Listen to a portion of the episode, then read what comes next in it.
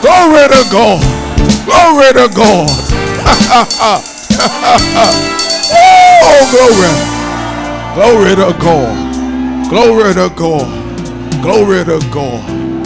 Yes, many have yearned, yearned for the supernatural, yearned for the miraculous, yearned to see the demonstration of God's power. But listen, said the Lord, we're in the last days, and there's a work that has to be done. There's a harvest that has to be reaped. And so there's come a return of the miraculous. And so there's come, yea, in a greater measure that we've seen in yesteryears, we will see. For the church will carry the glory, the glory of the Father. The church will walk in the fullness of the manifestation of the presence of God. And yes, blind eyes will see, crippled legs will walk. Yeah, even the dead through your hands will come back to life. These things will happen, these things will be done, and the lost will come to the saving knowledge of the Lord Jesus Christ. And then shall the end come. Glory to God. Glory to God. Glory to God. It's not by struggling and it's not by might. It's not in our strength, neither is it in our ability. But yea, it's in his ability, it's in his strength. And those who wait on him, their strength will be renewed. They will exchange their strength for God's strength. And in that strength, we will do the impossible. In that strength, barriers that have seemed impenetrable, they will be brought down. Yes, walls of opposition to the gospel, you will see them crumble and you'll see them fall. It'll happen. It'll happen. It'll happen. It'll happen. It'll happen. It'll happen. It'll happen in this very nation. Glory to God. Glory to God. Glory to God. Glory to God. Glory to God. He is a good God. He's a good God. Amen. Let's be seated. Glory to God. Glory to God. Praise the Lord. Amen and amen and amen and amen and amen. Thank you, Lord Jesus. Thank you, Lord Jesus. Glory to God. Well, just like you know, this is Rhema Bible Training Center, where an extension of the mandate given to Kenneth E. Hagin to go teach my people faith. And as a result, help usher in the last great move of God's Spirit and the return of the Lord Jesus Christ. That's what we are about. Thank God for the leadership of Pastor Hagin. And under that leadership, Praise God. Rhema has expanded so much since Brother Hagin's homegoing. So much. There were just 14 schools in 2003. Now there are 252 campuses and still counting. So much has happened. So much has happened. And so much will yet happen. Praise God. You know, sometimes people talk about in those days. Thank God for those days. But thank God for these days. Whoa! Glory to God. Glory to God. You see, we go from faith to faith, from glory to glory, and from strength to strength as well. Amen. We're grateful to God, our teams, our volunteers, people who have put in so much just the excellence, the time, the hours, the dedication, the devotion for us to have had these meetings. And not just about the meetings, these are people that volunteer with us in some way or another. The greeters, the ushers, the media folks, the decoration. I mean, and every other thing, the welfare, the, the protocol. It's just been excellent, don't you think so? What about us just giving our volunteers a good, good hand clap, amen, of appreciation for all they've done? We couldn't do what we're doing without them. Couldn't do what we're doing without them. Praise God. And then um, we have also in our midst tonight our alumni. Praise God. If you are an alumnus of Rhema, Nigeria, or any other Rhema, could you please be up on your feet? Praise God. Glory to God. Glory to God. What about just putting our hands together for them as well? Folks who are doing great things for the Lord, doing awesome things for Him. Amen. Thank you so much. It's so nice to see your faces. Please be seated. Praise God. Amen. They are a part of us. We're part of them.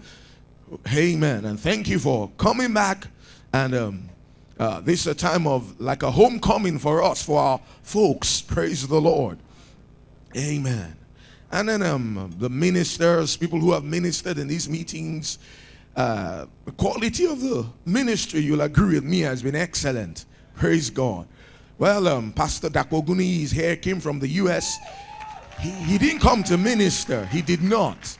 He did not. The moment he heard about the meetings, the schedule of the Holy Ghost meetings, immediately he booked it out in his calendar. He paid his way just to come, just to attend, just to be a part of the meetings. Amen. Isn't that such a heart?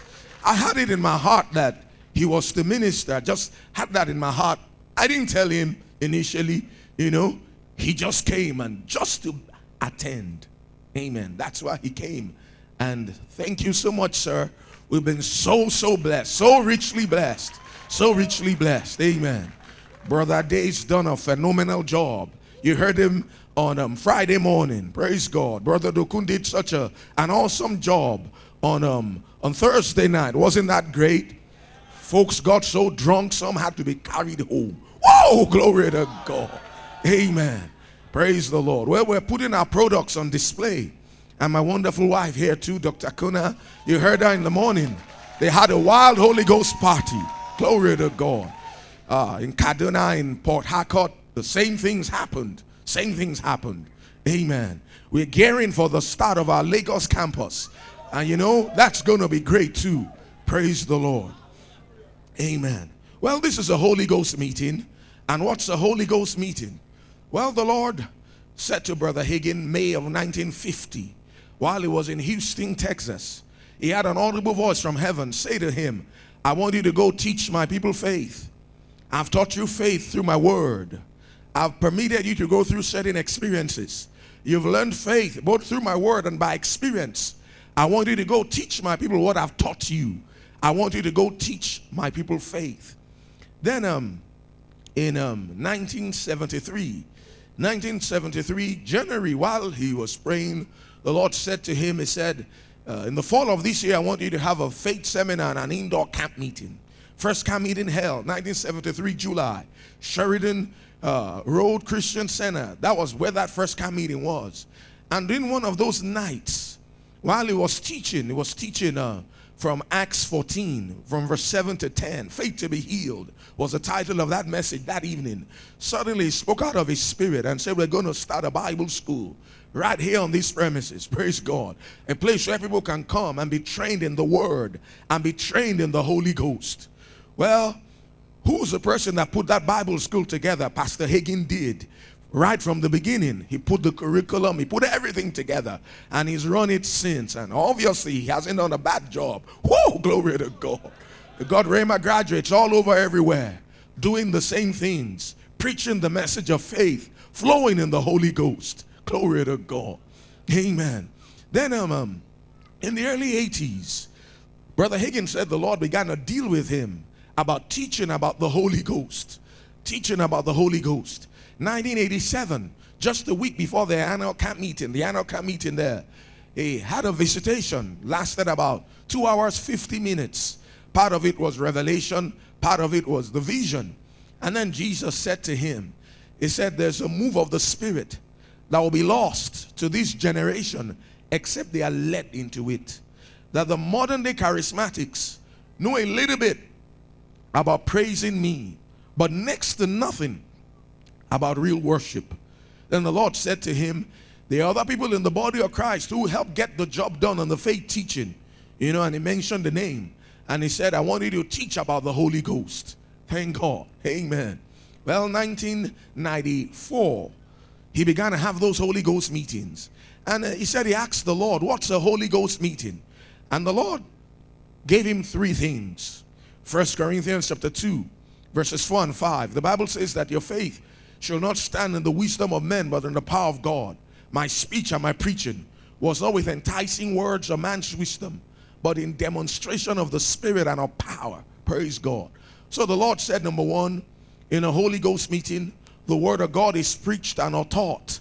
The word of God is preached and not taught. We put the word first. Amen. We always put the word first.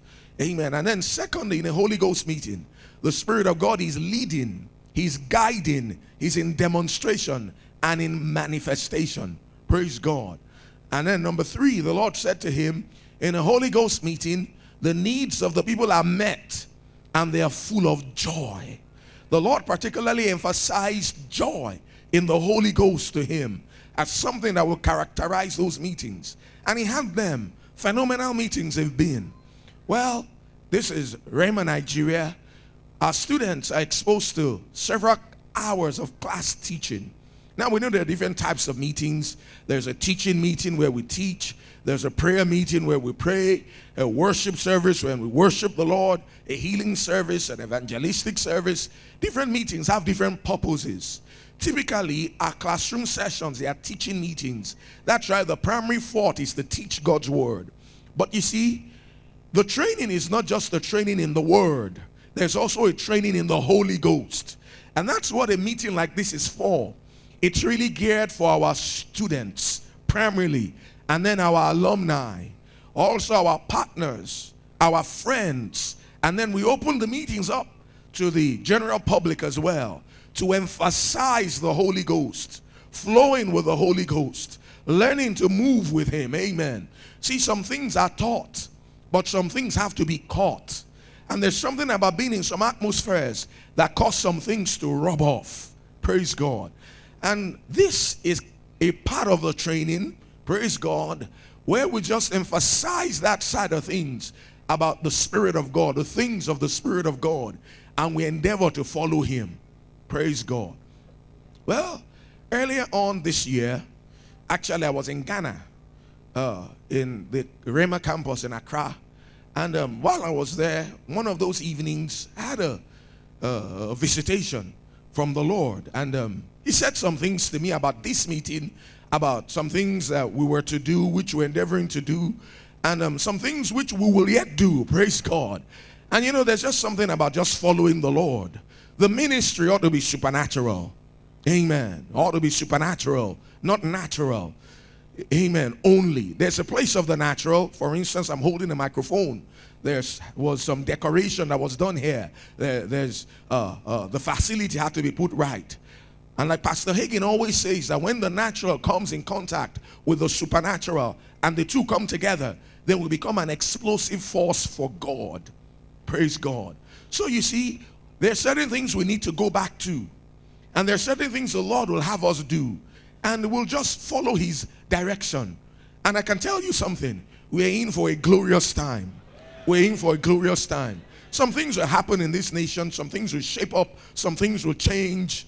Amen. It'll happen. It'll happen. The word of God will have a free course in the land. Amen. It, it will. It will. It will. It will. It will. Amen. Revival like wildfire. We'll see it happen. Glory to God. Glory to God. Amen. Amen.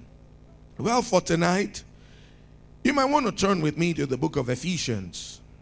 Ephesians chapter 5. Ephesians chapter 5. Praise God. And um, I'll just read one verse there and we'll take it as our text for tonight.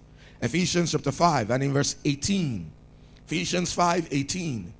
The Bible says there, says, and be not drunk with wine, wherein is excess, but be filled with the Spirit. I'll read that one more time. It says, and be not drunk with wine, wherein is excess, but be filled with the Spirit. Heavenly Father, thank you for what you're set to do in our midst tonight. We're open to the moving of your spirit. Thank you for the greater one. Thank you because he will live big in me. He'll rise big in me. He'll think through my mind. He'll speak through my lips. He will act through my deeds. Thank you because he'll give me utterance in the Holy Ghost. And we give all praise, honor, and adoration for healings that be wrought, signs and wonders and demonstrations of your spirit. We give you all the glory in Jesus' name. Amen. Praise the Lord. Well, in that scripture, Paul was writing to the saints at Ephesus. These are people who were born again and had also been filled with the Holy Ghost. And he said to them, He said, And be not drunk with wine, wherein is excess. That word excess means debauchery, dissipation, riotous living. you know, folks get drunk on liquor and they do all kinds of crazy stuff. You know, we heard about tramadol, right? So we know some about what those kind of things do to people, you know, and abuse of that stuff. And then they begin to act and, you know, do things that they ought not to do.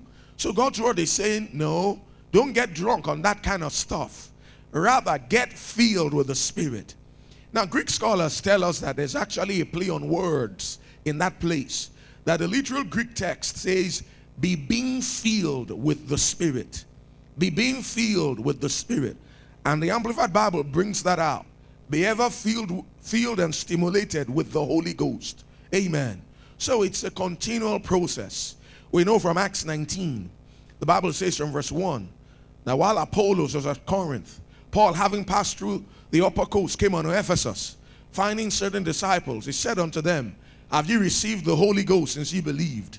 They said, We've not so much as heard whether there be any Holy Ghost. He said, Unto what then were ye baptized? They said, Unto John's baptism.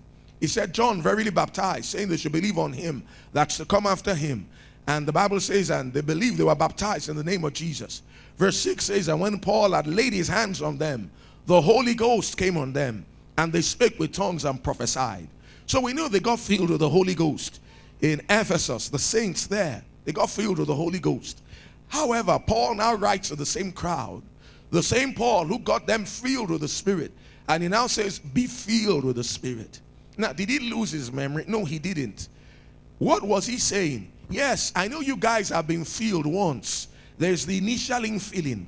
But you need to be refilled and refilled and refilled again. Why is that the case? Because that's New Testament pattern.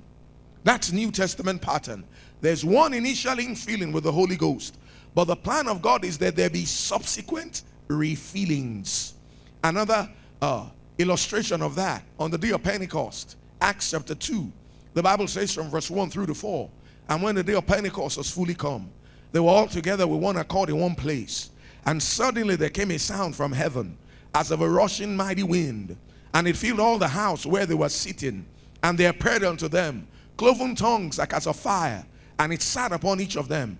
Verse 4 says, And they were all filled with the Holy Ghost, and began to speak with other tongues as the Spirit gave them utterance. So we know the 120 got filled with the Holy Ghost. I like to te- tell my Catholic friends that I'm more Catholic than they are. They say, What do you mean? I tell them I, I, I like Mary a lot that Mary was was in the upper room. She spoke in tongues, and I speak in tongues just like she did. And they say, What are you talking about? And I show them how Mary was a part of that. Praise God. And I've gotten quite a number of them saved and filled with the Holy Ghost, speaking in tongues, just showing them that. Amen. Well, the 120 got filled with the Holy Ghost in Acts 2 4. But then we now turn over just uh, a few pages. We read in Acts chapter 3 how Peter and John were going to the temple at the hour of prayer. And then there was a lame man at the gate, beautiful. Peter said to him, Look on us. He looked on them, expecting to receive something of them. And then he said, Silver and gold have I none, such as I have give I thee. In the name of Jesus of Nazareth, rise up and walk. Immediately, Peter took him up by the hands. He walking and leaping, praising God, entered into the temple. And the man got healed. And there was no little stare over that healing. Religious folks got mad, like they always do. They got angry you know, that they couldn't contest that healing. This guy had been healed. So they took Peter and John to question. Eh, they, they beat them. They told them not to speak or teach anymore in the name of Jesus. Then we get to the fourth chapter in Acts chapter 4. The Bible says in verse 23, says, and being let go, they went back to their own company. See, there's something about your own company. Amen. I love my own company. Amen. Glory to God. They went to their own company. They reported all that the chief priests and elders had said unto them. The Bible says, And when they had heard, they lifted up their voice to God with one accord and said, O Lord, thou art God, who has made the heavens, the earth, the seas, and all that in them is, who by the mouth of their servant David had said, Why do the heathen rage? And the people imagine a vain thing. Kings of the earth stood up, rulers are gathered against their child, their holy child Jesus, whom thou hast anointed, both Herod, Pontius Pilate, children of Israel, for to do what thy hand and counsel had determined before to be done. They now said, And now, Lord, verse 29, behold their threatenings, and grant unto thy servants that with all boldness they may speak thy word, by stretching forth thine hand to heal, and that signs and wonders may be wrought by the name of thy holy child Jesus. Verse 31 says, And when they had prayed, the place was shaken, where they were assembled together, and they were all filled with the Holy Ghost, and spake the word of God with boldness. Now, I thought they got filled in Acts 2 4. How come it says here that they were all filled again?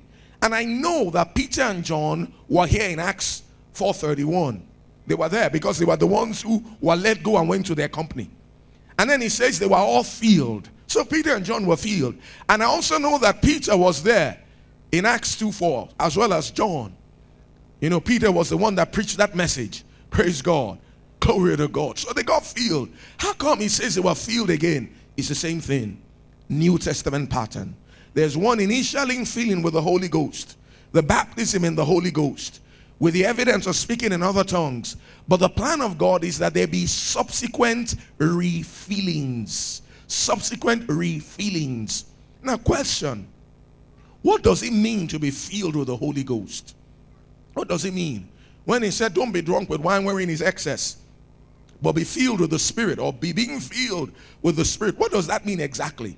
You see, to be filled with the Spirit, actually, Paul explained it some for us in Romans chapter 12, verse 11, where he said, Not slothful in business, fervent in spirit, serving the Lord. To be filled with the Spirit is to be fervent in spirit. To be fervent in spirit. Have you ever seen some Christians? They look at that guy and they say, Wow, he, he's on fire for God. You've heard that expression before. He's a hot Christian. You know, what are they talking about? He's fervent in the spirit. Amen. He's filled with the spirit. He's maintaining a spirit filled life. So you see, to be filled with the spirit is to be fervent in spirit. One translation says to maintain the glow, to maintain the spiritual glow, to be on fire with the Holy Ghost in our spirits. Now, does the Holy Spirit leave us? He doesn't. Remember, Jesus said in John 14, 16, and 17, and I pray the Father, give to you another comforter, that he may abide with you forever, even the Spirit of truth, whom the world cannot receive, because it seeth him not, neither knoweth him. But ye know him, for he dwelleth with you, and shall be in you. So remember, Jesus said, He'll be with us forever. He'll be with us forever. Somebody says, What if a Christian sins? Doesn't the Holy Spirit leave him? No, he doesn't. He doesn't. He's out of fellowship. Amen. Amen. But the Holy Spirit is there to comfort that believer and to encourage him to get back in fellowship with God. So he never leaves us. So why then do we say we need to be filled and refilled again? Is it that we leak out and the Holy Spirit leaves and then we have to get him back? No, that's not the point. It's this. You are filled with the Spirit to the degree that your spirit is charged with the presence and power of the Holy Spirit within you. So if you're baptized in the Holy Ghost with the evidence of speaking in tongues, the Holy Spirit is in you. But now, on a daily basis, we need to appropriate that presence, appropriate that power, take advantage of it, and get our spirits charged.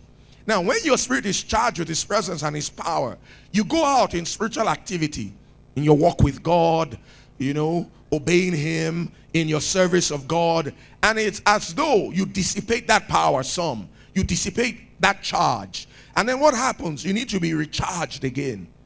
First Corinthians 14 4 says, He that speaketh in an unknown tongue edifieth himself. He charges up himself like a battery, like your mobile phone. You know, I don't care how much credit you have loaded on it. If that battery is flat, you can't even go to that phone to get somebody's number to call him on another line. Nothing will work there. Amen. So you see, we need to charge up our spiritual batteries. Yes, we are men of the word, and we put the word of God first. But you see, I like to put it like this if you just try to go with the word and leave the Holy Ghost out, you're going to get into head knowledge. Just the word, somebody said, and you might dry up. Just the spirit, and you just might blow up. But with the word of God and the spirit of God, you get to grow up. Christianity is not just the word. Yes, it's the word first. But you see, it's also about the Holy Ghost. Rhema is not just the word. Yes, we put the word out. We teach faith. In the school, we teach other subjects in the Bible. We endeavor to put out a balanced curriculum. Amen. Praise God. But you see, it's not just the training in the Bible. There's also a training in the Holy Ghost as well. Learning to flow with the Holy Ghost. We have a class on the person and the work of the Holy Ghost pneumatology 2. We have another one, pneumatology 1, how you can be led by the Spirit of God. We have another one on manifestations of the Spirit, what we call gifts of the Spirit. We have another one where we teach about ministry gifts because those are also off and pertaining to the Holy Ghost. So there's some classes that cover that subject. Amen. But you see, there's something about learning to flow with Him, learning to flow with His person. Glory to God. So you see, we need to stay filled with the Spirit on an ongoing basis. That's the pattern in the New Testament. And then to be filled with the Spirit is to be fervent in spirit. To be filled with the Spirit, to maintain a spirit filled life, is to maintain your spiritual life. Amen. It's to maintain your spiritual health. If your spiritual health is not up to par, it's going to affect your mental health as well as your physical health. Praise God. And you see, just like physical health is discernible and mental health is discernible, spiritual health is also discernible. You can tell. If a man were to walk in this place, you know, who's not in his right mind, you won't need to, you, you might not need a word of knowledge to know that. Just looking at his countenance, you'll be able to tell in all probability. Why? Because mental health is discernible. But you see, spiritual health is just as discernible. Remember in Acts chapter 6, when the Bible says, where there arose a murmuring, when the number of the disciples was multiplied, from verse 1, there arose a murmuring of the Grecians against the Hebrews because their widows were neglected in the daily ministration. Then the 12 apostles rose in the company of the disciples and they said, It is not reason for us to leave the word of God and serve tables. He said, Look ye out among yourselves, seven men of honest report, full of the Holy Ghost and wisdom, whom we may appoint over this business. For we give ourselves continually to prayer and the ministry of the word. The Bible says, and the same pleased the multitude. And then they chose those seven men. Now, notice that they said, Look ye out among yourselves. So it's something they could look out among themselves and tell. If someone is, a, uh, is of a honest report, you can tell, isn't it? If somebody has wisdom, you can tell. In the same way, you just can tell if somebody is full of the Holy Ghost. And then you see one thing that's interesting is this. Romans 12 11 says, Not slothful in business, fervent in spirit, serving the Lord, not lagging in zeal, you know, fervent in spirit. You notice the word business. And then you see in Acts 6, seven men of honest report, full of the Holy Ghost and wisdom, whom we appoint over this business. Listen, even in the business side of life, even in the natural side of life, the Holy Ghost will help you. Someone who's filled with the Holy Ghost will do a better job, even in serving tables. Are you listening to me? So, even in the natural, we need Him. Remember, the Bible says God has not given us a spirit of fear, but of power, of love, and of a sound mind. The Holy Ghost is the spirit of a sound mind. He's sound, very sound. He's a genius. If you listen to him, he'll make you look smart. Amen. So you see, being filled with the Spirit affects us spiritually. It affects our spiritual health, our mental health, as well as our physical health. That's how to be up to par spiritually. And the plan of God is that we stay filled with the Spirit. We stay filled with the Spirit. Now, another thing we notice is this that the Bible here likens being filled with the Spirit compares and contrasts it with being filled with wine, being drunk with wine. Now, on the day of Pentecost, the only thing those guys did wasn't that they spoke in tongues. If all they did was that they spoke in tongues, the onlookers wouldn't have said they were drunk. You know, the Bible says in Acts 2.13, others mock and said these are drunk. And then verse 14 says, Peter standing with the eleven said, These are not drunk as you suppose. Peter didn't say they weren't drunk. He only said they are not drunk as you suppose. Now, how do I know that the only thing they did wasn't that they spoke in tongues? I'll tell you how. First Corinthians 14 23. Paul said, If all of you are gathered together and you are speaking in tongues, and those who are unlearned come, he said, Will they not say you are mad? Now, did they say they were mad? They didn't say they were mad, they said they were drunk. And then you read in Acts 2 33, 32, 33, where he said, uh, The Lord has set forth this, which ye both see and hear. So there was something to hear. They heard them speaking in tongues. But there was also something they saw. Amen. Amen. So you see, the Holy Ghost can intoxicate. Amen. Being filled with the Spirit can be likened to being drunk with wine. Praise God. The Bible talks about wine that cheers both God and man. The Bible talks about staggering like a drunk man. When people are drunk, they do all kinds of stuff. Praise God. Now, are there marks for us to look out in the spirit filled life? To maintain this spirit filled life, what do we do? What are the things we need to work on to stay this way? Now, who's the person on the left side? You know, the, your, your left side, in your chest. You have this sharp pain there. Where are you? Who's the person? All right, you're healed in the name of Jesus. Praise God. Glory to God. Glory to God. Amen. Well, I don't mind him interrupting me. It's his meeting after all. Praise God. So, what are the marks we look for? What are the things that it takes to be filled with the Spirit? What are the characteristics? There are three of them. And he goes on to talk about them. Said, Be not drunk with wine wherein is excess, but be being filled with the Spirit. Now, how do I do that? He tells us how. Verse 19 speaking, speaking, speaking. You see, the emphasis in the New Testament for worship is for us as believers to be being filled with the Spirit speaking. So, the first characteristic of the Spirit filled life is what I call supernatural utterance. Supernatural utterance. Now, whether it's the work of the Holy Spirit in the new birth, the baptism in the Holy Ghost, you know, the ministry in the Holy Ghost, once it has to do with the Spirit of God, there's going to be some speaking. Remember in First Corinthians chapter 12, the Bible says from verse 1 that now concerning spiritual gifts, brethren, I'll not have you ignorant. The word gifts is in italics. It's actually spirituals, plural, pneumaticos, things often pertaining to the Holy Ghost. Now, verse 2 says, Ye know that you are Gentiles, carried away unto these dumb idols. They were dumb. Those idols couldn't talk, even as you were led. It now says in verse 3, you know, I will have you know that no man speaking by the Spirit of God calleth Jesus accursed, and that no man can say that Jesus is the Lord but by the Holy Ghost. So you see, the Holy Ghost inspires men and they speak. To get saved, we confess Jesus' Lordship, isn't it? And there's a work of the Holy Ghost that recreates us. When we get baptized in the Holy Ghost, we get we begin to speak with other tongues. Praise God. Now, if we're going to stay filled with the Spirit, we need to continue to speak. Are you listening to me? Take out time in your private life to pray much in other tongues. Pray much in other tongues. Paul said, I thank my God I speak with tongues more than ye all. Is it not interesting that the same Paul, he could say, I was not a whit behind the chiefest of apostles. I labored more abundantly than them all. Is it not interesting that the fellow wrote half of the New Testament? Could there have been a link between him speaking in tongues so much and being able to do so much for God? I believe there was.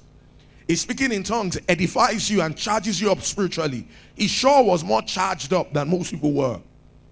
Amen. So, we need to continue to pray in other tongues, to sing in other tongues, to worship God in other tongues in our private lives. Tongues is primarily a devotional gift that we use in our private lives. But not just that. You notice in Acts 4:31 says they were all filled with the Holy Ghost and they spake the word of God with boldness. So when the Holy Ghost comes on people, they speak. They speak God's word. They speak in tongues. You also notice in verse 19, he says of Ephesians 5, speaking to yourselves in psalms and hymns and spiritual songs, singing and making melody in your heart to the Lord. Now, what are those psalms, hymns, and spiritual songs? Yes, I know we have the book of Psalms. Actually, there are five books into one. The book of Psalms was actually Israel's prayer and song book. Thank God for those Psalms. We read them today and we get blessed. Those Psalms, David did not write all of them. He wrote just about 74 or 75 of them. There were other folks that wrote those Psalms. They were given to him by the inspiration of the Holy Ghost. Now, when Paul wrote this to the Ephesian church, they didn't have printing presses. Are you listening? So he wasn't talking about songs from, uh, from a, a hymn book. They didn't have those. They didn't have access to the scroll, the Old Testament scroll. So he wasn't talking about the book of Psalms. Well, what was he talking about? See, a psalm is a spiritual poem or an ode. It may rhyme or it may not. However, there's usually an element of poetry to it. It may be sung, it may be chanted, and it may be recited. Now, I'm not that given to music, so I speak my psalms. What's a hymn? A hymn is a song of worship addressed to God. Well, thank God for hymnals. Uh, always remember SOP 444. In case you don't know what's there, it's all things bright and beautiful. Well, SOP, Song of Praise, 636. In case you don't know what's there, it's Rock of Ages. You know, I use those things. I went to a Baptist primary school, so we used SOP. You know, when the FCS in secondary school, we used SS and S, Sacred Songs and Solos, RH, Redemption Hymnal, RS, Redemption Songs. Thank God for those hymnals. Some of those songs, they are great, awesome songs. But I like something John Alexander Dowie said. Said many of the songs in our songbooks are embalmed with unbelief. There's some songs you shouldn't sing. I saw one the other day. Take the name of Jesus with you, child of sorrow and of woe. I told myself, I said, it's not talking to me. it's not me, it's talking to. That's not talking about me. You know, uh, saw another song one time. Just build me a cabin in the corner of glory land. Now, God doesn't have cabins in glory land, He has mansions. I saw another one, you know. Here I wander like a beggar through the heat and the cold. Well, I'm not a beggar and I'm not wandering. You know, uh, there's this one, it always amuses me. And I hear Ministers sometimes they begin to sing it. Created me a clean heart, oh God. Renew a right spirit within me. Yeah, if you need to get saved, sure. You need a you need a clean heart. But if you're born again, I wonder where God is going to get the clean heart from. Amen. Put on the new man, which after God is created in righteousness and true holiness. You ought to watch what you sing. There's some stuff I don't sing because it's going to build build sin consciousness It's going to build fear. And you see, people remember songs better than they remember scriptures. And when they are going through a hard time, you know, songs open up your soul. You know, you want to be careful what you sing. And now I'm not saying you get so critical of every song. You know, there's some songs you just see them in a different light. For instance, there's a song, You Alone Are Worthy. You alone, you know. The truth is, he's not the only one who is worthy. I'm worthy with his worthiness. But the context of that song is you deserve all glory. So, yes, he alone is worthy of all glory. So, in that sense, it's okay. Amen. And then there are some of them, I just changed some words there. You know, amazing grace, how sweet the sound that saved someone like me. I'm not a wretch. I used to be, but not anymore. You know, somebody said I'm a, that, that he's a sinner saved by grace. I said, no, you couldn't be. You're either a sinner or you're saved. Amen. You couldn't be a sinner saved by grace. You were a sinner, now you're saved. You know, I, am just a boy who's a girl. Yeah, I know there's a lot of madness in the world now, but uh, everything being equal, you're not a boy who's a girl. I, I'm just tall who's short. No, you're not tall who's short. I'm just light who's dark. No, you're not just light who's dark. You're either a saint or you're a sinner. Praise God. But you see, these psalms, hymns, and spiritual songs, how did they come? They come by the spirit of prophecy or they come through tongues and the interpretation of tongues. Now, the Bible says in 1 Corinthians 14 13 that let him that speaks in tongues pray that he may interpret. Now, that's not talking about public worship, that's talking about in your private life. Verse 14 now says, For if I pray in an unknown tongue, my spirit prayeth, but my understanding is unfruitful. What is it then? Verse 15 I will pray with the spirit and I'll pray with the understanding also. I'll pray out in the understanding what I prayed in the spirit. I will sing in the spirit and I'll sing with the understanding also. I'll sing out in the understanding what I sang in the spirit. 16 says, Else, or else, when thou shalt bless with the spirit, how shall he that occupy the room of the unlearned say amen at thy giving of thanks, seeing he understandeth not what thou seest? Are you listening to me? So you see, we can sing these things out in tongues or speak them out and then interpret our tongues or just through the spirit of prophecy. Now, can every believer prophesy? The Bible said so. 1 Corinthians 14 31. Ye may all prophesy one by one. And we're to use these things in our private devotions. Now, God's word says in 1 Thessalonians 5, verse 16, says, Rejoice evermore. 17 says, Pray without ceasing. 18 says, In everything give thanks, for this is the will of God in Christ Jesus concerning you. 19 says, Quench not the spirit. 20 says, Despise not prophesying. 21 says, Prove all things. Hold fast to that which is good. You see, notice he said, Quench not the spirit, despise not prophesying. One of the surest ways to quench the spirit is to despise inspired utterance. That tells me something. If despising inspired utterance, now also you ought to be careful. You don't just take everything hook, line, sinker, fisherman and his boots. You check it out with God's word. You judge it with the word of God. You judge it with the witness in your spirit. If it's of the spirit of God, it will line up with the word of God. Are you listening to me? So you, you judge it. However, if you quench, if you despise inspired utterance, you're going to quench the spirit, the move of the spirit. That tells me that if I encourage inspired utterance, I will be fanning the flame of the move of the spirit. You see, the threshold, the springboard, so to speak, into the deeper things of the Holy Ghost is to be being filled with the Spirit speaking. That's the key. That's where it starts from. So we need to continue to speak in other tongues in our private lives. And then we need to get a little beyond that and then interpret our tongues. Is it every tongue you speak that ought to be interpreted? No, not all. A lot of it doesn't need to be interpreted, and God won't even give you the interpretation. But sometimes you might need to know, your mind will need to be edified so you know some things you said. You know, sometimes you're going through a test, you're going through a trial, and we need encouragement. You just lost a loved one. You need some comfort. Yes, the Holy Ghost is our comforter. But part of the ways the Holy Spirit comforts us is the Bible says he that prophesies. 1 Corinthians 14 3.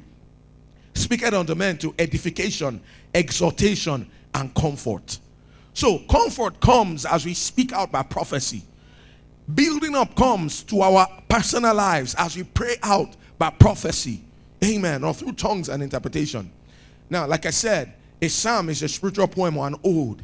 A hymn is a song of worship addressed to God. A spiritual song is a song that brings out the revelation of what the Holy Spirit is saying at the moment. Now, we need people who need to know, who ought to know how to flow in these. Thank God for talent. But believe me, talent doesn't destroy the yoke, it's the anointing that does. If talent does, Beyonce will have destroyed a lot of yokes. So will have Jay-Z. You know. But no, that doesn't destroy yokes. You know. It's the anointing that does. Are you listening to me? Thank God for talent, but it's the anointing that makes a difference. Amen. How do we do these things? Like I said, every believer can. Now, I exercise myself in this every day. I've spoken in Psalms every day for like 15, 20 years. Every day, every day, every morning. I do that.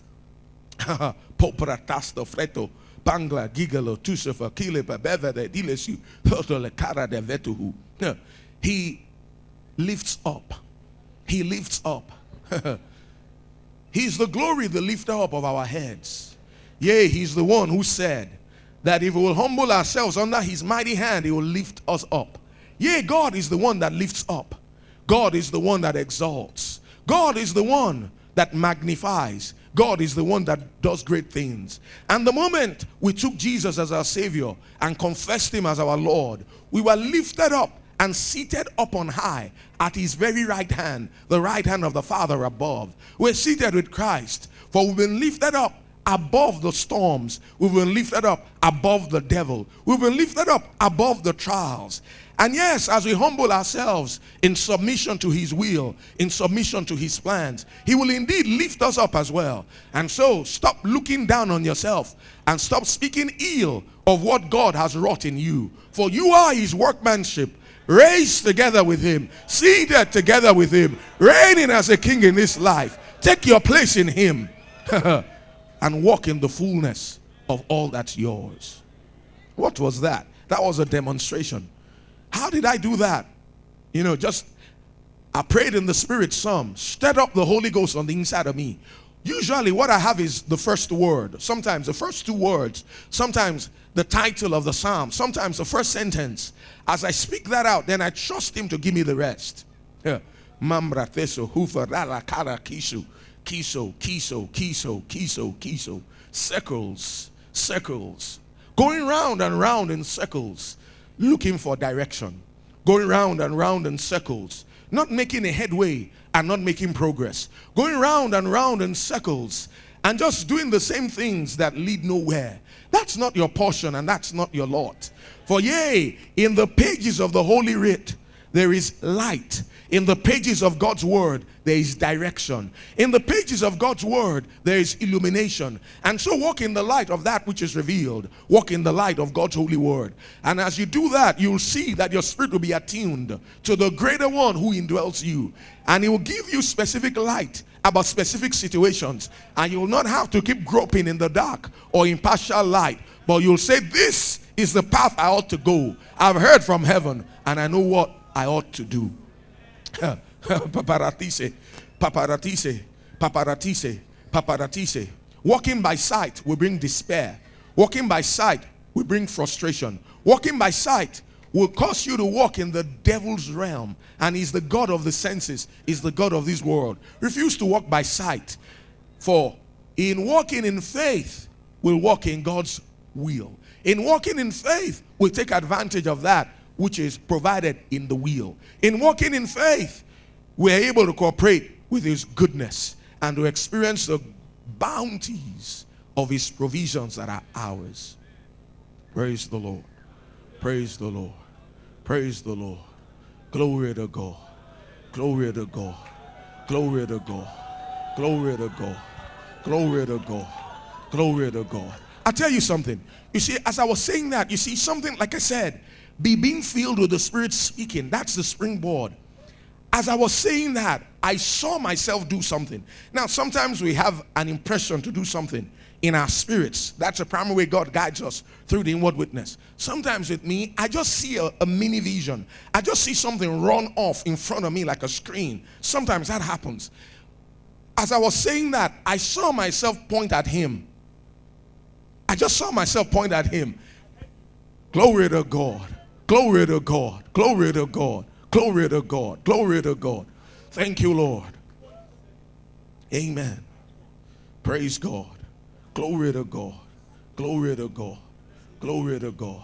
You know, this is the time. This is the time.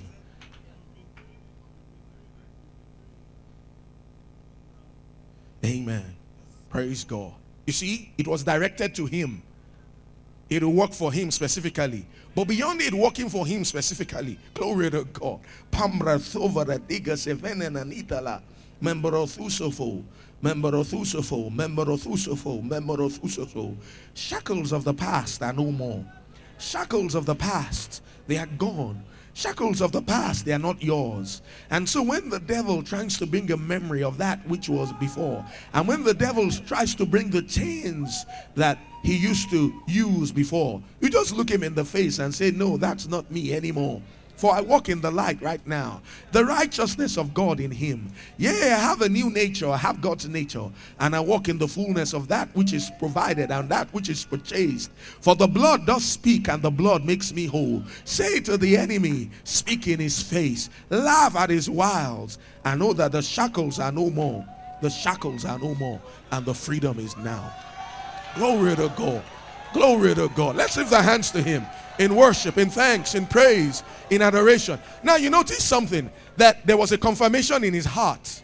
Amen. I saw myself point at him, meaning that, yes, that's directed to him. Then I saw myself point at him, meaning I was to minister something to him. Amen. See, that's how those things work. And then there's something about just yielding. There's something about just yielding. I don't, I don't know about you, but since I got filled with the Holy Ghost, sometimes I'll just see and know things supernaturally. Especially when I can take some extra time to pray in the spirit. I'll just see and know things supernaturally. Remember one time I pastored.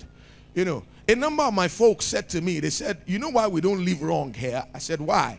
I think it's, I endeavor to believe the best of you, to teach you God's word and all. They said, That may be true, but we believe there's nothing we can do and you won't know. Now, why do you think they thought that? Because some got busted a few times. Not busted because God wanted to you know, but to help them, you know. So sometimes I'll know things like that. Sometimes I'll just be praying in my closet and I'll see, you know, and I'll see. I remember the first time, there was one time, you know, he's here, can tell, confirm this. We were in a meeting and then I just saw something. It was their house, their living room. Yeah, I saw it, the furniture, the color, how it was arranged, where it was set. You know, that happens to me a lot. Amen. Sometimes I'm just by myself and then I just see stuff. Sometimes I'm waking up in the morning and then something just raw runs in front of me. Praise God. You see, these things belong to the church. And the ministry ought to be supernatural. The ministry ought to be supernatural. The ministry ought to be supernatural. And you see, the essence of this spirit filled life is so that the Spirit of God can take us into these things. You see, the key to the fullness of what we call the nine manifestations of the Holy Ghost is the baptism in the Holy Ghost with the evidence of speaking in tongues. And the truth is that gifts of the Spirit do not belong to the clergy, they belong to the body of Christ.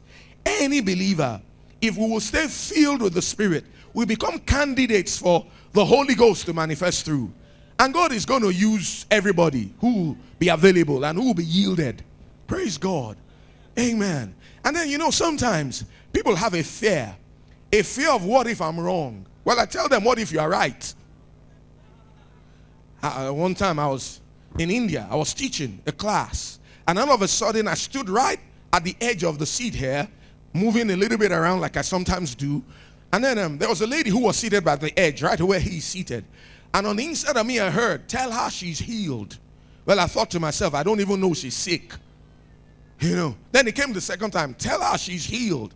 Well, I told myself it won't hurt to obey God. So I paused. Then I pointed at her. Well, the Lord will have me tell you you're healed. I told her. She didn't show much emotion. Praise God. So I just continued. I later got to find out she had an incurable heart problem. And she was instantly healed. Instantly healed. Went back to the hospitals. They couldn't find a trace of it. She was healed. See, gifts of the Spirit work like that. And when we stay filled with the Spirit, when we speak to ourselves in psalms, hymns, and spiritual songs, and maintain this spiritual life and pray much in other tongues, then the Holy Ghost can move us into some of these other areas, into some of these other things. Praise God. Glory to God. Glory to God. Glory to God. Thank you, Lord. Thank you, Lord. Thank you, Lord. And then there's also something about yielding. Yielding. All it takes is to yield. When we yield, then it gets stronger. Then it gets stronger. Then it gets stronger. Praise God. Now, I'll also say something. I tell people all the time if you're a minister of the gospel, you want to make sure you're not a performer. I never feel obligated to perform. Listen, I can't heal a fly. I can't. I'm not the healer. I, I can't do anything. It's Jesus who is the healer. It's the anointing that destroys the yoke. It's the power of God that gets it done. Amen. If the Holy Ghost is moving in gifts of the Spirit, great, we'll flow with Him. If it's not moving in gifts of the Spirit, well, the Word of God is anointed. We preach the Word, we teach the Word, we get folks to act on the Word, and they'll be blessed. But you know, sometimes as ministers, we can get to a place where we feel obligated to perform. Ah, I must show them what I can do. Eh. So you're now the one doing it. I used to think it was God. You know? You see, that's how to get into trouble. That's how to get into trouble. Praise God. Glory to God. Now there's certain things on the inside. Amen. Praise God. I'll get to that on the in a moment. Glory to God. So you see, being filled with the Spirit, speaking, speaking, speaking in psalms, in hymns, in spiritual songs. Then you know there's a public side also. Like Colossians 3:16 says, let the word of Christ dwell in you richly in all wisdom, teaching and admonishing one another in psalms and hymns and spiritual songs. So there's a public side to it. Amen. You know, what about having a choir that gets their song, that sings spiritual songs? Just songs they get as they pray, as they praise God, and come to sing them. What about that? Praise God. Glory to God. Glory to God. Glory to God. Thank you, Lord. Glory to God. Being filled with the Spirit, speaking supernatural utterance supernatural utterance. So we need to stay with that. We need to stay with that and exercise ourselves there. There's a certain man, Brother Hagin talked about. He said, if that man gives a message in tongues with interpretation, you hold on to your seat because you're liable to fall off. The power of God will come and it'll hit so strong. Amen. You see, these things belong to the church. Thank God for Facebook. Thank God for Instagram. Thank God for media. Thank God for those things. But let me tell you something. And we ought to take advantage of all those things and use them for the cause of Christ. But believe me, nothing can take the place of the supernatural. Nothing can take the place of the miraculous. And God's will is that his work be advertised supernaturally. supernaturally. Nothing can take the place of that. One miracle in the name of Jesus can do a whole lot more than a, a thousand dead sermons. Amen. Just learning to yield to the Spirit of God, learning to flow with the Spirit of God. So, supernatural utterance, supernatural utterance, praying much in other tongues, praying much in other tongues. See, that's where it starts from. You get filled with the Spirit, we speak in tongues. Continue to speak in tongues. Spend a lot of time speaking in tongues. How did I get ready for this evening? I put in a few hours just to pray in other tongues. Amen. To charge up my spirit. Smith Wigglesworth, through him, God raised at least 23 people from the dead. They asked him one time, said, What's the secret of your success? He said, Is it pulpit education? Uh, is, it, is, it, is, it, is it an education? He said, He didn't have any. He said, Is it pulpit etiquette? He, he said, He doesn't know what's so called. You know, he said, Then what's it? He said, It's tongues. I edify myself two hours in tongues in the afternoon, and I come to the meeting at night and I edify the people. So there's something about spending much time to talk in other tongues. You see, revivals are birthed, they are prayed out. Moves of God are birthed, they are prayed out. God's plans and purposes for our lives. Someone looked at me one time, he said, Is either God is leading you or you're a genius. I said, I can tell you, I don't think I'm a genius. no, no, no.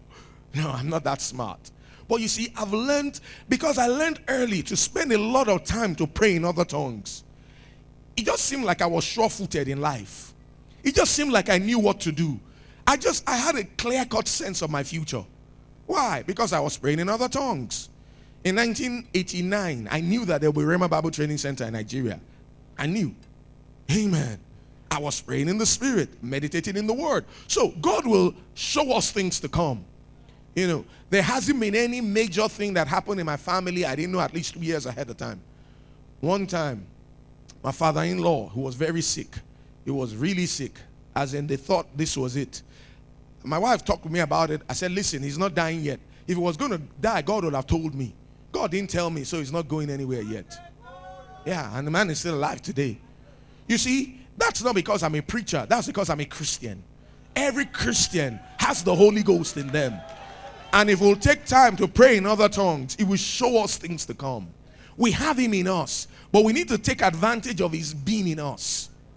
Supernatural utterance. The next thing you notice there is that it says in verse 20, giving thanks always for all things unto God and the Father in the name of the Lord Jesus Christ. Now, I call that perpetual thanksgiving. If you're going to maintain a spirit filled life, you'll be full of joy and you'll be full of thanksgiving to God. Will we face tests sometimes? Many times we will. The Bible says many. It didn't say few, it didn't say some. He said many are the afflictions, the tests and trials of the righteous. But thank God, he says the Lord delivers him out of them all. You know, the Bible says for us to count it all joy when we fall into diverse temptations. Praise God.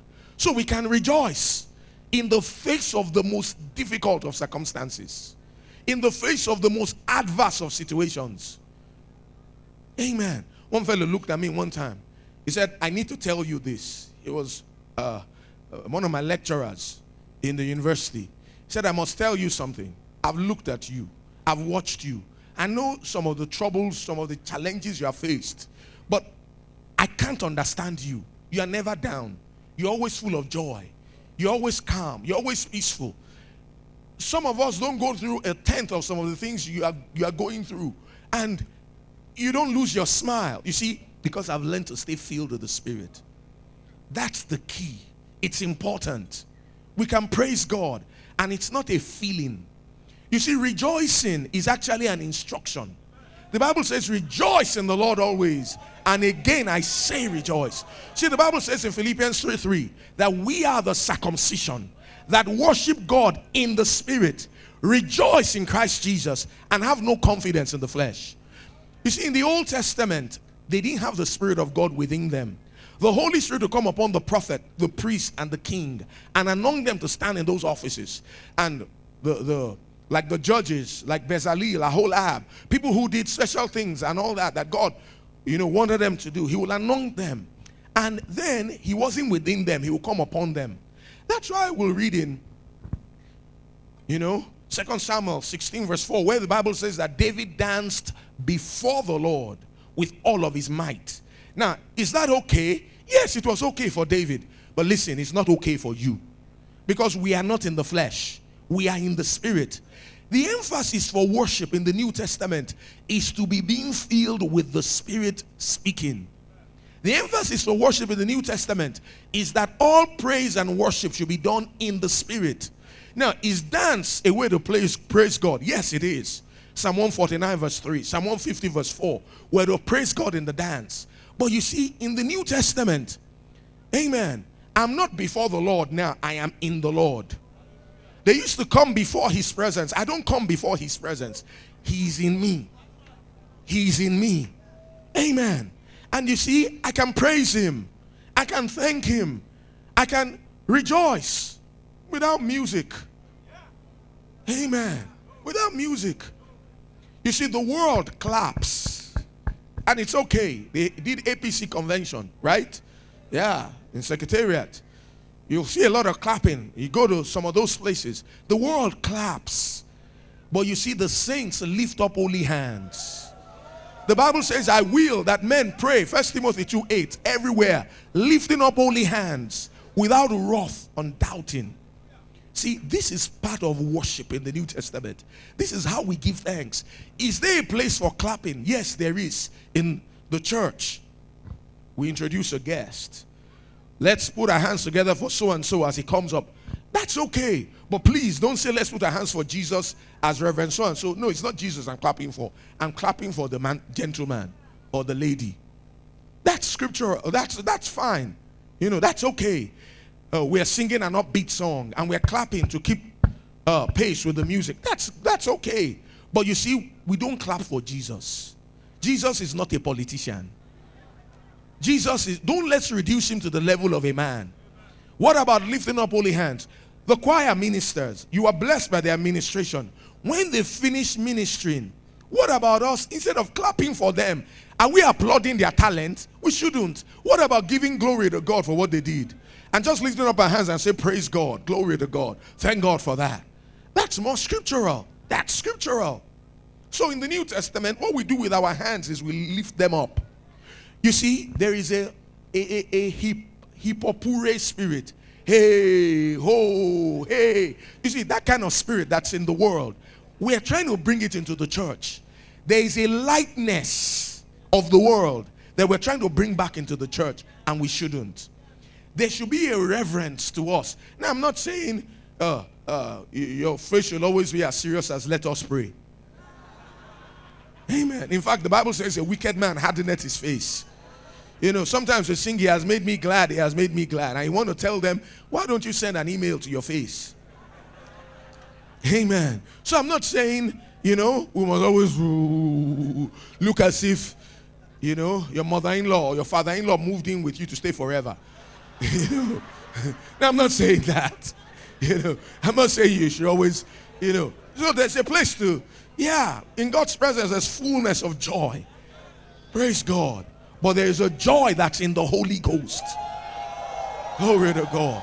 Someone, someone said, Why do you people run? Well, the hand of the Lord came upon Elijah. He outran the king's chariots. Someone said, Why do you laugh? Well, the Bible says, He that sits in the heavens shall laugh. Psalm 2, verse 4. God laughs with his children. You know, it's like some of those times, like I do with my kids. I just come from the back and I just tickle them. You know, like some of those times, God just come and just tickles us. And we get to jumping. Wow, glory to God. Amen. So we're just having some family fun. Our father gets to tickling us some and we get to rolling on the floor for joy. That's okay. You see, that joy is full of glory. That joy is full of glory. I've known of people healed of incurable conditions just laughing. I've known of people financially provided for just laughing. Outstanding financial miracles just rejoicing. Just rejoicing just praising God. And they praised in millions. Amen. But you know something? More than anything else, more than believing God for a healing or believing God for some finances, what about just praising Him for our redemption? Amen. That's something to shout about. See, the Bible says that when the Lord turned again the captivity of Zion, He says, We were like them that dream.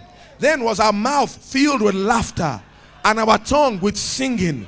Then said they among the heathen, The Lord had done great things for them. The Lord had done great things for us, whereof we're glad. Now, who is Zion? According to Hebrews 12, the church is Zion. Has he turned our captivity? Absolutely. We are delivered from the authority of darkness. We're translated into the kingdom of God's dear Son. So he has turned our captivity. And that's something to shout about.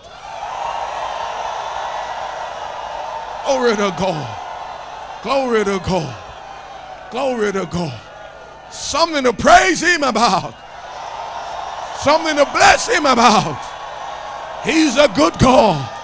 He's a good God. He's a good God. He's a good God. He's a good God. He's a good God. He's our Father God. He's our Father God. And He has done great things for us. And so we can give Him thanks. First Peter 1 8, whom having not seen ye love, in whom though now ye see him not, yet believing, ye rejoice with joy unspeakable and full of glory. You see, that joy is full of glory. That joy is full of glory. What's glory? The Bible says he will guide me with his counsel and afterward receive me up into glory. The Bible says Jesus was raised from the dead by the glory of the Father. In another place, he said, If the spirit of him that raised Jesus from the dead, Romans 6 4, Romans 8 11. See, the glory of God is the Holy Ghost. That joy is anointed. That joy is anointed. And you see, somebody says, You guys, you're just you're just doing it. What did you think before? It's not my elder brother doing it, it's me doing it. The Bible says, rejoice in the Lord. It's an instruction. If you read in Luke chapter 10, from verse 18 through to 21, they came back. The devils are subject to us in your name. Jesus said, That's great. You know, I beheld Satan fall as lightning from heaven. I give unto you power, tread on serpents and scorpions, over all the power of the enemy. Nothing shall by any means hurt you. Say, don't rejoice that the devil, you know, don't, don't let the big deal be that demons, you know, are subject to you. That's a small deal. He said, but rather rejoice that your names are written in heaven. Are you listening? And the Bible now says, in that hour, Jesus rejoiced in the spirit. I looked up that Greek word, it's agalio. Agalio means to make an upward, forward movement. Yeah, Jesus jumped. You know, they call it a Tulsa shuffle. No, it's not. It's a Jesus shuffle. Wow! Glory to God! Glory! Glory! Glory! Glory! Glory! Glory! Glory to God! Glory to God! Wow! Glory! Glory to God! Glory to God! Glory to God! Glory to God! You see, in that atmosphere, things happen. Sometimes you're believing God for something, and you tell yourself, you say, you know what? I'm just laughing for the victory.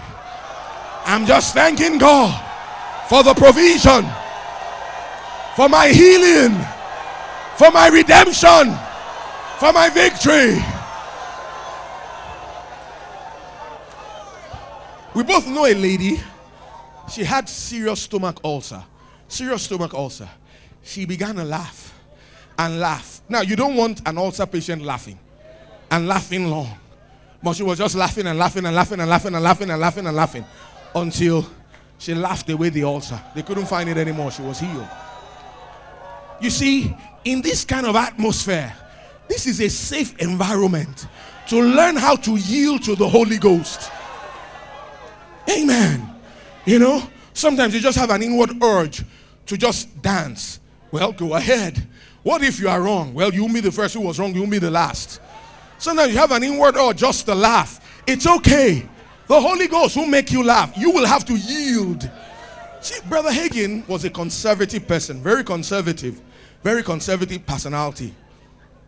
He said he, the church in Farmersville, they had such awesome, awesome manifestations as well as demonstrations of the Holy Ghost. People would dance in the Spirit. Sometimes in their Sunday worship services, they had believers' meetings. You know? He said, and there'll be meetings, you just turn them over to the Lord and you'll sit down.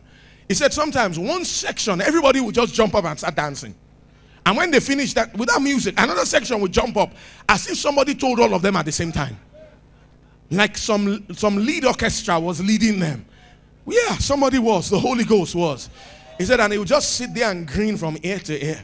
My God, those guys are being blessed. Whoa, those guys are being blessed, just dancing. Said, I wish I could dance. And he never did.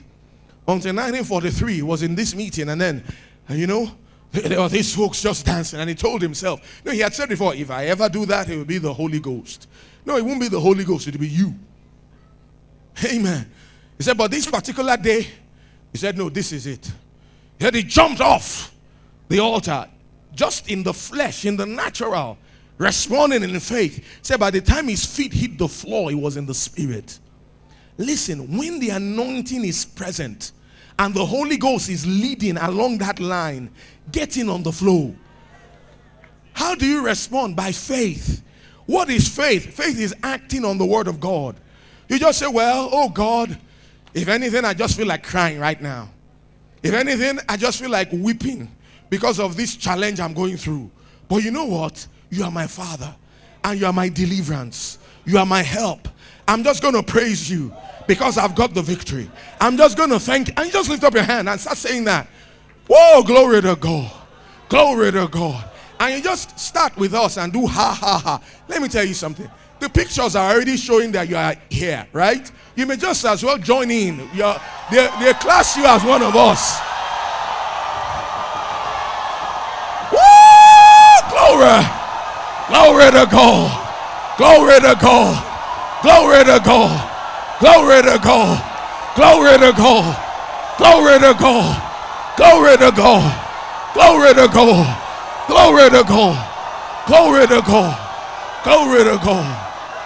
Glory to God. Rejoicing. Rejoicing. Rejoicing. Woo! Glory. Glory, glory, glory, glory, glory, glory, glory. Glory to God. Glory to God.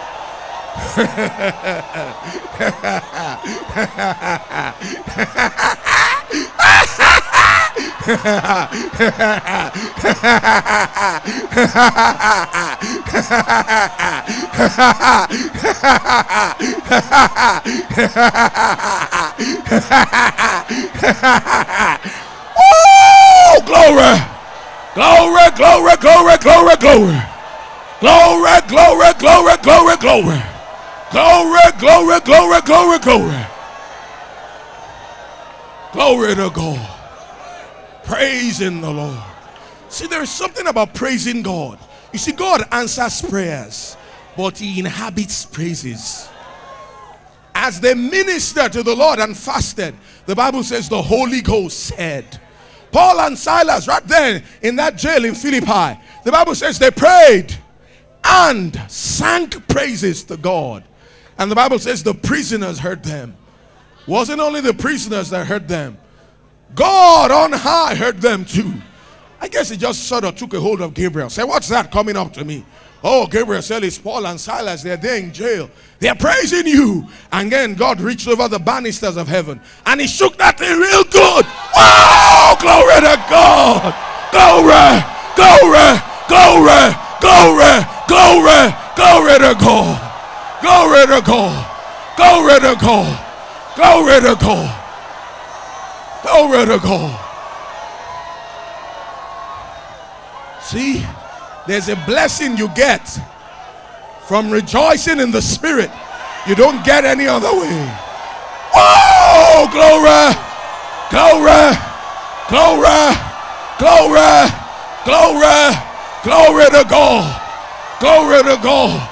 Glory to God. Glory to God. Praising Him. Giving thanks. Giving thanks. You go home. When you get home tonight, you know, you go, you sleep, and you sleep praising God. You wake up in the morning, you wake up praising God. You hear some news that's not good, your response is, Praise the Lord. Well, you thought you were the one who was going to be made the, the, the leader of that team. You weren't the one. Well, praise God for it. Praise God. See, the Bible says that in the mouth of babes and sucklings, God has perfected praise. In another place, that was quoted, and it says, God has ordained strength that he might steal the adversary. See, there's something about praising God that puts a stop on the devil. It puts a stop on the devil. Puts a stop on him. Puts a stop on him. This fellow believing God for healing. And then God said to said to her, when your praise matches your prayer, you'll be healed. See, just praising him. If you really believe you'll act, right? And one sure way to act is to praise God. Thank Him, praise Him, praise Him, give Him thanks in the good times, in the bad times, in the face of the tests, in the face of the trials, in the face of challenges. You give Him thanks. You give Him thanks. You give Him thanks. One time, Brother Hagin was gone, traveling, preaching the gospel. Pastor Hagin called him and said, Your house has been boggled. You know, some folks got in. Brother Hagin just responded, Glory to God. Praise God. We can praise God no matter what. You know, sometimes some people are trying to figure out why did this happen to me? Why did this happen to me? Why did God let this happen to me? There was this guy. He was driving. He was involved in a horrible car wreck. Horrible, horrible. The car was terribly wrecked. He got out of the car and he started shouting, Wow, glory to God, glory to God. He spared my life. He spared my life. You see, the spirit of faith is positive. You see, sometimes adverse circumstances come at us and we start saying, Oh, why me? Why did God let it happen? Why did my friend shut up? Wow, glory to God. Thank God in spite of it. Thank God in spite of it. It's just another opportunity to prove that the word of God works. And you see, if you will praise God in the midst of that situation, God will turn it around. He's a master. He's a master. He's a master at it. And you will have the last laugh. We always do. We always do. We always do. See, the Bible says that he that sits in the heavens in Psalm 2, verse 4 shall laugh. It was talking about God deriding the devil. You know, maybe you're going through a, a storm, a test, and you're just laughing, and you're just saying, Devil, was that your best shot? Was that your toughest sponge? Was that all you could do? Ha ha ha ha ha ha ha ha. And you're just laughing him to scorn. Glory! Glory! Glory! Whoa! Whoa! That's the spirit of faith. That's the spirit of faith. A victorious attitude. See, we're word people. The Bible says it, I believe it, and that settles it. And you know what the Bible says? It says, In all these things, we're more than conquerors through him that loved us. It says, Thanks be unto God, which always causes us to triumph in Christ Jesus. Always, always, always, always. We don't lose some and win some. We win all. We win all. We win all. We win all. We win all. We always triumph. We always win. We go from faith to faith, from glory to glory, from strength to strength. Glory to God. Amen. You see, the Bible says, My God shall supply all your need according to his riches in glory by Christ Jesus according to his riches in glory by Christ Jesus. And you know, it says, We rejoice with joy unspeakable and full of glory. When you rejoice, you make a demand on that glory, you appropriate that glory, and it's in that glory world that there's supply. Wow! Glory to God! Glory to God! Glory to God! Glory to God! Glory to God! Glory to God! He's our source. He's our source. He's our source. He's our source. He's our source. He's your source. Whoa! Glory to God. Glory to God. Glory to God. Glory to God.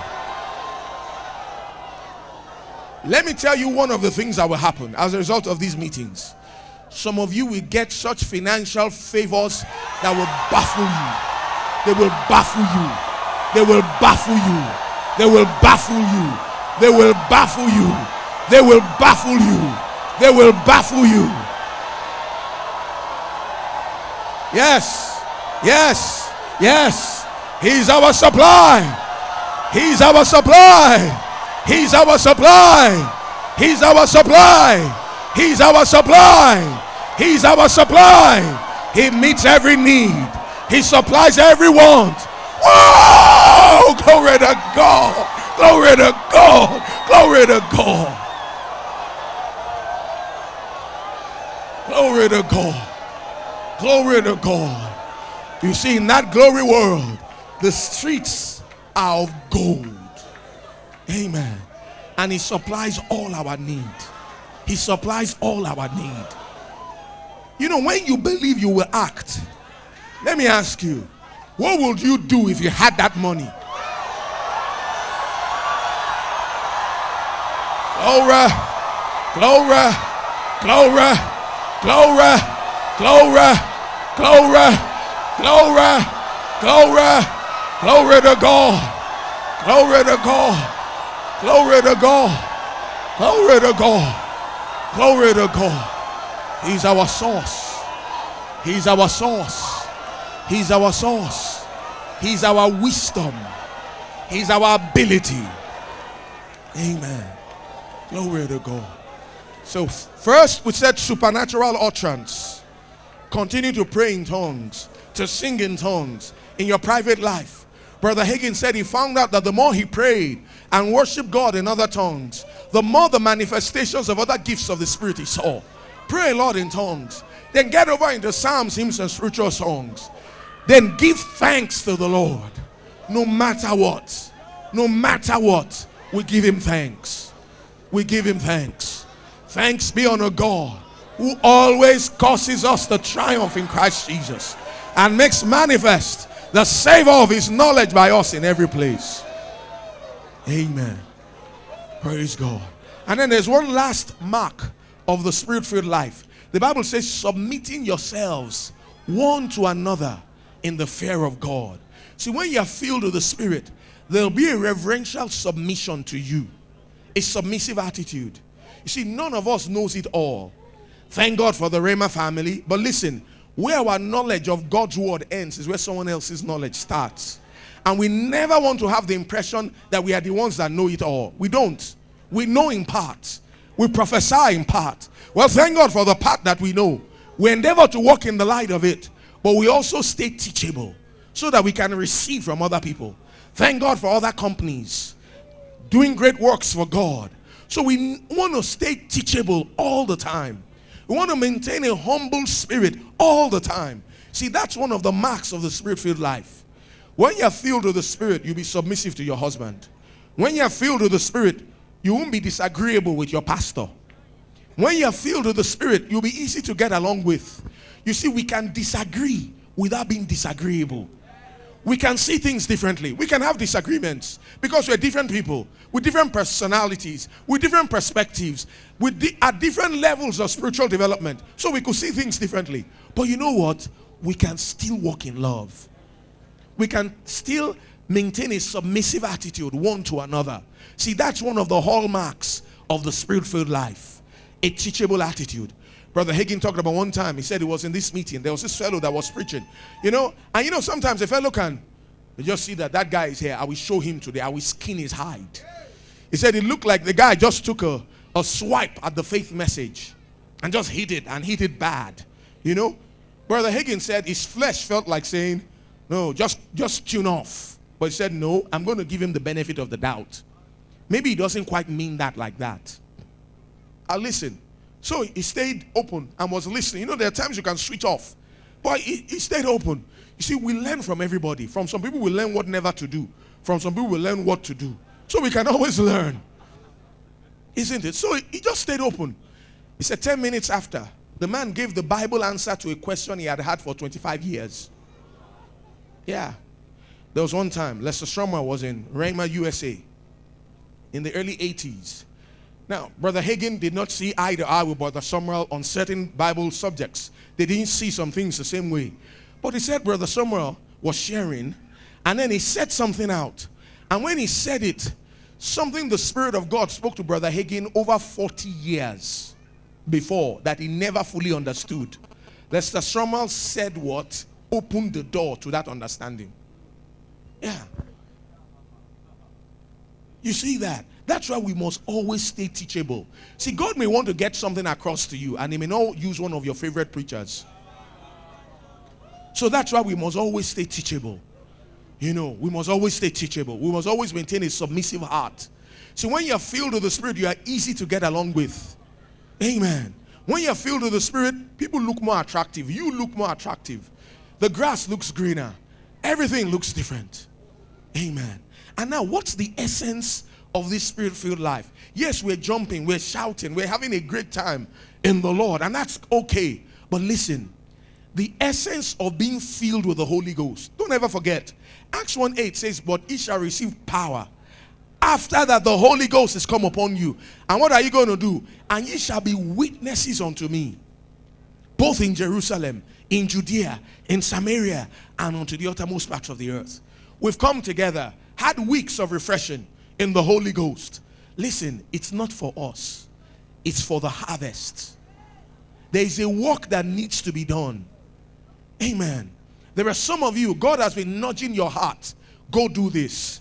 Go to this place. Go do that. Go step out. Go step out. See, that's what this is for. Step out. Step out. Obey God. It's an endowment with power.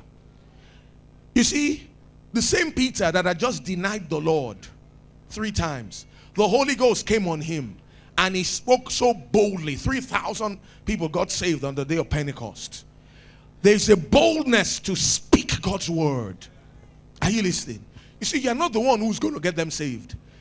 You are not the power. The gospel is. The gospel is the power. Just be bold to declare it. Are you listening? Be bold to announce it. Amen. Let me tell you what I'm expecting. I'm expecting to see more churches established. I'm expecting to see more people getting saved. I'm expecting to see more people getting healed. As a result of these meetings, I'm expecting to hear that look, we've broken into this territory. We've gotten so many churches built there. We're doing so much work in that place. We're reaching this unreached people group that everybody says can't be reached. We're planting churches there. Are you listening to me? Yeah, we're seeing more dead people come to life. Yeah, we're seeing more people get healed. And you know it's going to happen. Because this is what it is about. It's not about us, it's so that we can be a blessing. It's rivers of living water flowing out of us so we can be a blessing. Don't ever forget that. We are blessed to be a blessing. Now, tonight, we're going to minister to the sick. Are you listening? You see, one of the things that God is very strong about is healing. Why? He's a good God. He's a he's a healer. He is the healer. Amen. Maybe you're here tonight with whatever sickness or whatever disease in your body. Listen to me. You won't leave here the way you came. You won't leave here the way you came. Many of you instantly you'll be healed. Some of you could be gradual. Amen. But either which way, you have to keep the switch of faith turned on. You have to keep the switch of faith turned on. Are you listening? January of 1989, January 15th, it was a Sunday, about 10 o'clock that Sunday morning. I had a voice on the inside of me. Said, There's an anointing on your hands to minister to the sick. Well, later that year, March 22nd, March 22nd of 1989, in case you want to know, was a Wednesday about 25 minutes past 7 in the evening, that same voice, still small voice, amen, on the inside of me said these words to me I've given you a ministry of laying on of hands to lay hands on the sick and get them healed, and to lay hands on believers and get them filled with the Holy Ghost. December the 5th, December the 5th of 1991 was a Thursday, five minutes to midnight. Well, I was led to take some time off just to minister to the Lord. I did just that.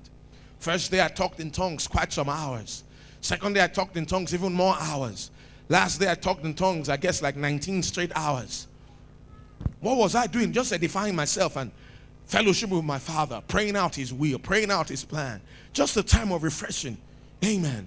That third day, December the 5th, 1991, Thursday, five minutes to midnight, I was wearing blue khaki shorts. I was wearing one linen shirt. I remember just talking about it, I almost can see it. I can I remember exactly where I sat. I was by UI Gate. There was this shed, Queens Hall bus stop thing that was there at that time. They've reconstructed it now. I sat there. That was where I was. I had a wristwatch in my hand, so I knew it was five minutes to midnight. I'm a one to watch and pray. And then that voice spoke up, said, From this night onwards, what's known in my word as the gift of faith, together with the discerning of spirits, when you are in the spirit, will be in very strong operation in your life. And that tangible anointing you minister under will come back to stay, and it will be a hundred times stronger. Well, I thought to myself, it was like, ah, ah, Baba God, eh, let me interpret that for you. Like, ah, this looks like exaggeration. 100 times. What are you talking about? Well, the very next day, for some reason, I didn't have an appetite. So I ended up praying virtually the whole day. I went to the church I attended then. We had a prayer service 6:30. I went there about 7:45. We were praying. I stood up praying. When all of a sudden it felt like somebody came from behind me and threw a cloak, an overcoat around me. It wrapped around my being. And then the next thing I felt, I felt like something was creepy in my spirit. Something was moving. I felt it on the inside of me my spirit. So I wondered, what's this? What's going on? I sat down. Both my elbows were bent like they are right now. And then I felt something. It fell from up, hit me by the right elbow first. I looked, what's that? Then it hit me by the left elbow. And then I had a sensation from both uh, uh, both arms, from the, the shoulder to my palms. I felt like there were hundreds of tubes. I felt this thing. It was like liquid electricity. I don't know a better way to describe it. My hands tingled, my, my eyes, you know, tingled, my whole body vibrating. It was like I'd held a life wire. I felt it. I remember one time I was in a, a church service. That stronger anointing just came in a manifestation. There was one fellow that was beside me. I said, Come. I held his hand. He, he jumped. He said, What's coming out of your hand? Something is coming out of It. I said, I know. That's why I held you. You know, I remember one time I was in school. That stronger anointing came in a manifestation as an undergraduate. You know, right there in school, I just went by somebody and I patted him on the back. He fell out like that. It's tangible. Are you listening? It's perceptible to the touch. It's real. Now, do we need to feel to minister? We don't need to feel. The Bible says they shall lay hands on the sick and the sick shall recover. But right at the other hand, there's such a thing as special anointings. Are you listening to me? Yeah, God ministers. God comes down in this other realm to reach people and help them. Praise God. And I've seen people healed of all kinds of things. I'm thinking about a fellow who was blind in one eye nine years, hadn't seen anything. I laid hands on him with that power. I felt it leave my hand and enter his body. I removed my hand. Instantly, instantly, instantly. He started reading out of the eye that was blind. He could shut the other eye, started seeing from it. I'm thinking about Sister Yetunde. That's her name. He knows the lady. He knows the evening I'm talking about this Sunday evening. She was scheduled for surgery right the next day. I laid hands on her. I felt it. You know, sometimes I lay hands on some people and it doesn't leave my hand. You say, How do you know? I feel it. It's like I'm holding this and you take it. I will know when you take it. If you didn't take it, I know you didn't take it. Sometimes I don't always have the time to spend with each person to help them. You know? But, well, I felt it. It left my hand and entered her body. I told her it went into you. I said, Can you wait and not do that surgery immediately? She said she can. I said, All right, give that power some time to work. Just hold fast your confession. God's healing power is working in my body. It's affecting a healing and a cure in me. She did. The next week, before the surgery, she said, Do another scan. Check it out. They said, There's no use. You're wasting your money. Said, It's not your money, it's my money. And I'm saying, Do it again. Check it out. Well, they checked it. They checked it and they checked it. And they said, Look, we can't find it. Disappeared. Amen. The power of God does that. The power of God does that. I'm thinking of another lady, she had asthma, and I can tell you stories. If I start telling you stories along these lines, we'll still be here tomorrow morning. Several, several, perhaps hundreds over the years, just ministering with that power. Amen. If you're here tonight and you need healing for your body, you see, you don't have to have hands laid on you. You can act on the word of God, it's anointed. Sent his word and healed them. Psalm 107, verse 20. But if you want to be ministered to with the laying on of hands, this is what I want you to do. I want you to say, This is my night. I'm receiving my healing tonight. Amen. Now, for our graduates, or our students, you see, there's also something about us seeing these things.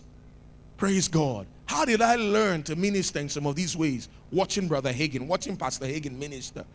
during uh, uh, Winter Bible this year, Pastor Hagin, Friday night, he was going to minister. Well, he also ministers this way. He called me up, you know. He said I should touch his hands and feel it. I felt it. His hands by the fingers were cold. He said I should touch the tip. It was hot, exactly like it used to be with Brother Hagin. Exactly. With Brother Hagin, he felt it like a fire. With me, I feel it like electricity moving out of me. But with Brother Hagin, he felt it like a fire, like there were coals of fire in his hands. That's how Brother how it operated with him. That's how it operate, operates with Pastor Hagin too. With me, it's, it's I feel it like electricity going out of me. That's how I feel it. That's how I feel it. Amen. If you will believe that I'm anointed and you'll receive that anointing, that power will flow from my hands into your body. It'll drive out whatever sickness or disease and it'll affect the healing and the cure in you. Now, in case there's somebody who is not here and you have a you want to get across to the person if you can bring a handkerchief don't come and bring pictures. Let me tell you something. That power i've tried it tried it. I haven't been able to get it to enter paper. I have. I've tried leather. I've tried leather. I've tried belts. I haven't been able to get it to enter. I've tried olive oil. I'm telling you i've tried it I haven't been able to get it to enter. Then I found out I wasn't the only one who tried it. I found out Brother Hagin said the same thing. He tried it to get it to enter some of those things. He couldn't enter it. You see, in Acts 10 38, it says how God anointed Jesus of Nazareth with the Holy Ghost and with power, who went about doing good and healing all that were oppressed of the devil, for God was with him. I'm thinking about Sister Diri. He knows Sister Diri. He also knows Sister Diri. Her brother had arthritis. She came to meet me one time, brought just a, a, a lady's handkerchief that I should lay hands on it. I laid hands on it with that power. She took it home. For some reason, she forgot it and left it somewhere. Didn't get it across to the brother. The brother was just going through some things on the house and stumbled on that handkerchief. This was what he said. He said the moment he touched it, he felt something flow out of it. He felt it like power, like electricity, go into his body and his arthritis left. That was the power of God. So you see, it works just the same as though I touched you. Amen. Now you can come out and say, Well, let me see what that guy can do. You find out what I can do. Nothing. Amen. I can of my own self do nothing. I can't heal a fly. I'm not the healer. So don't come expecting me to zap something into you. You see, my responsibility is to minister that power. Yours is to receive it. Is your faith involved? It is. Amen. Well, with every head bowed and eye closed. Maybe you're here tonight. You don't know Jesus as your Lord and personal Savior. That's the greatest thing. That's the most important thing. Amen. That you could ever do. Amen. Could you just lift up your hand? You don't know Jesus as your Lord and personal Savior. And you want to receive Him. Or maybe you once knew the Lord. You got away from Him. And you want to get back in fellowship with Him. Anybody like that? Anybody like that? That's the most important thing. And I won't like to us to close this meeting without giving such an opportunity to anyone who wants to receive the Lord. Anybody like that?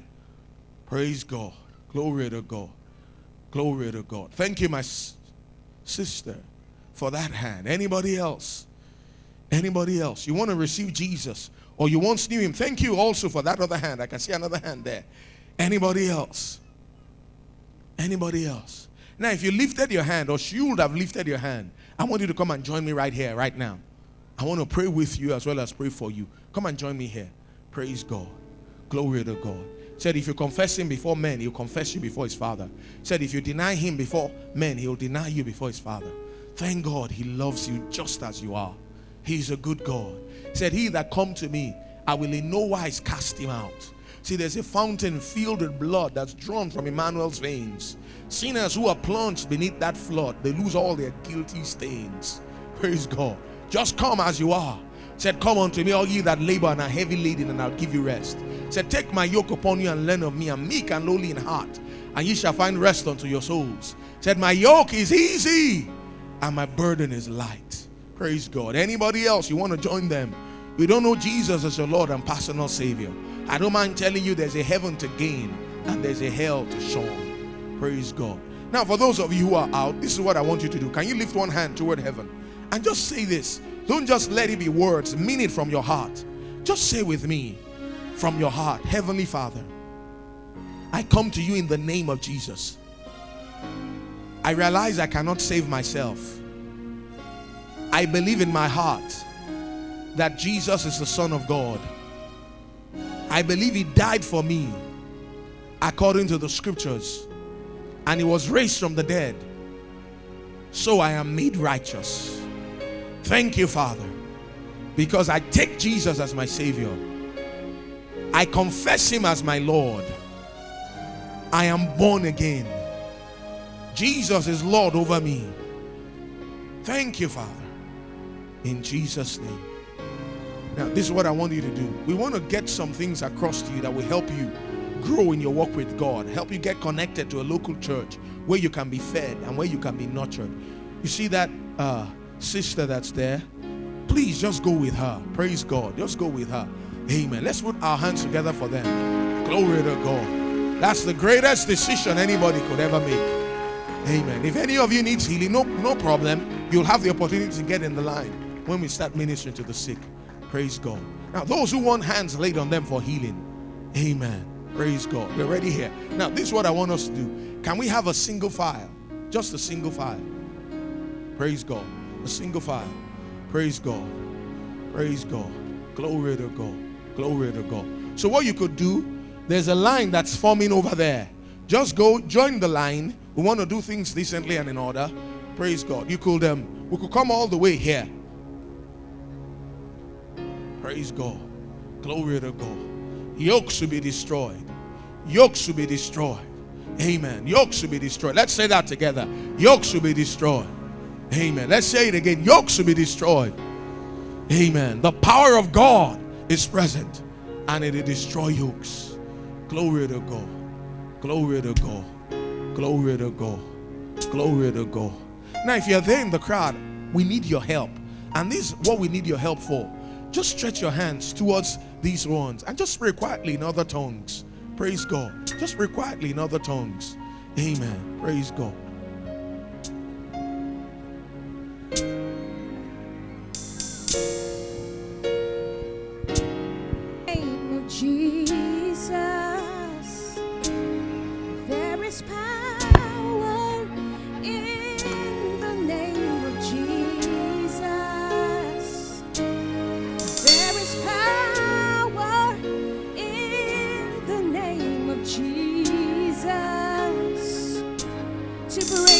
Every chain, break every chain, break every chain to break every chain, break every chain, break every chain. There is power. There is power in the name of Jesus.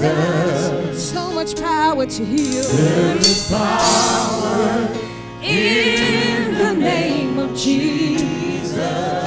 to save and to heal. There is power in the name of Jesus to break every chain, Break every chain. break chain. every chain, Break every chain. break every chain, Break every chain. to break every chain, Break every break chain. every chain, Break every break every chain, Break every chain.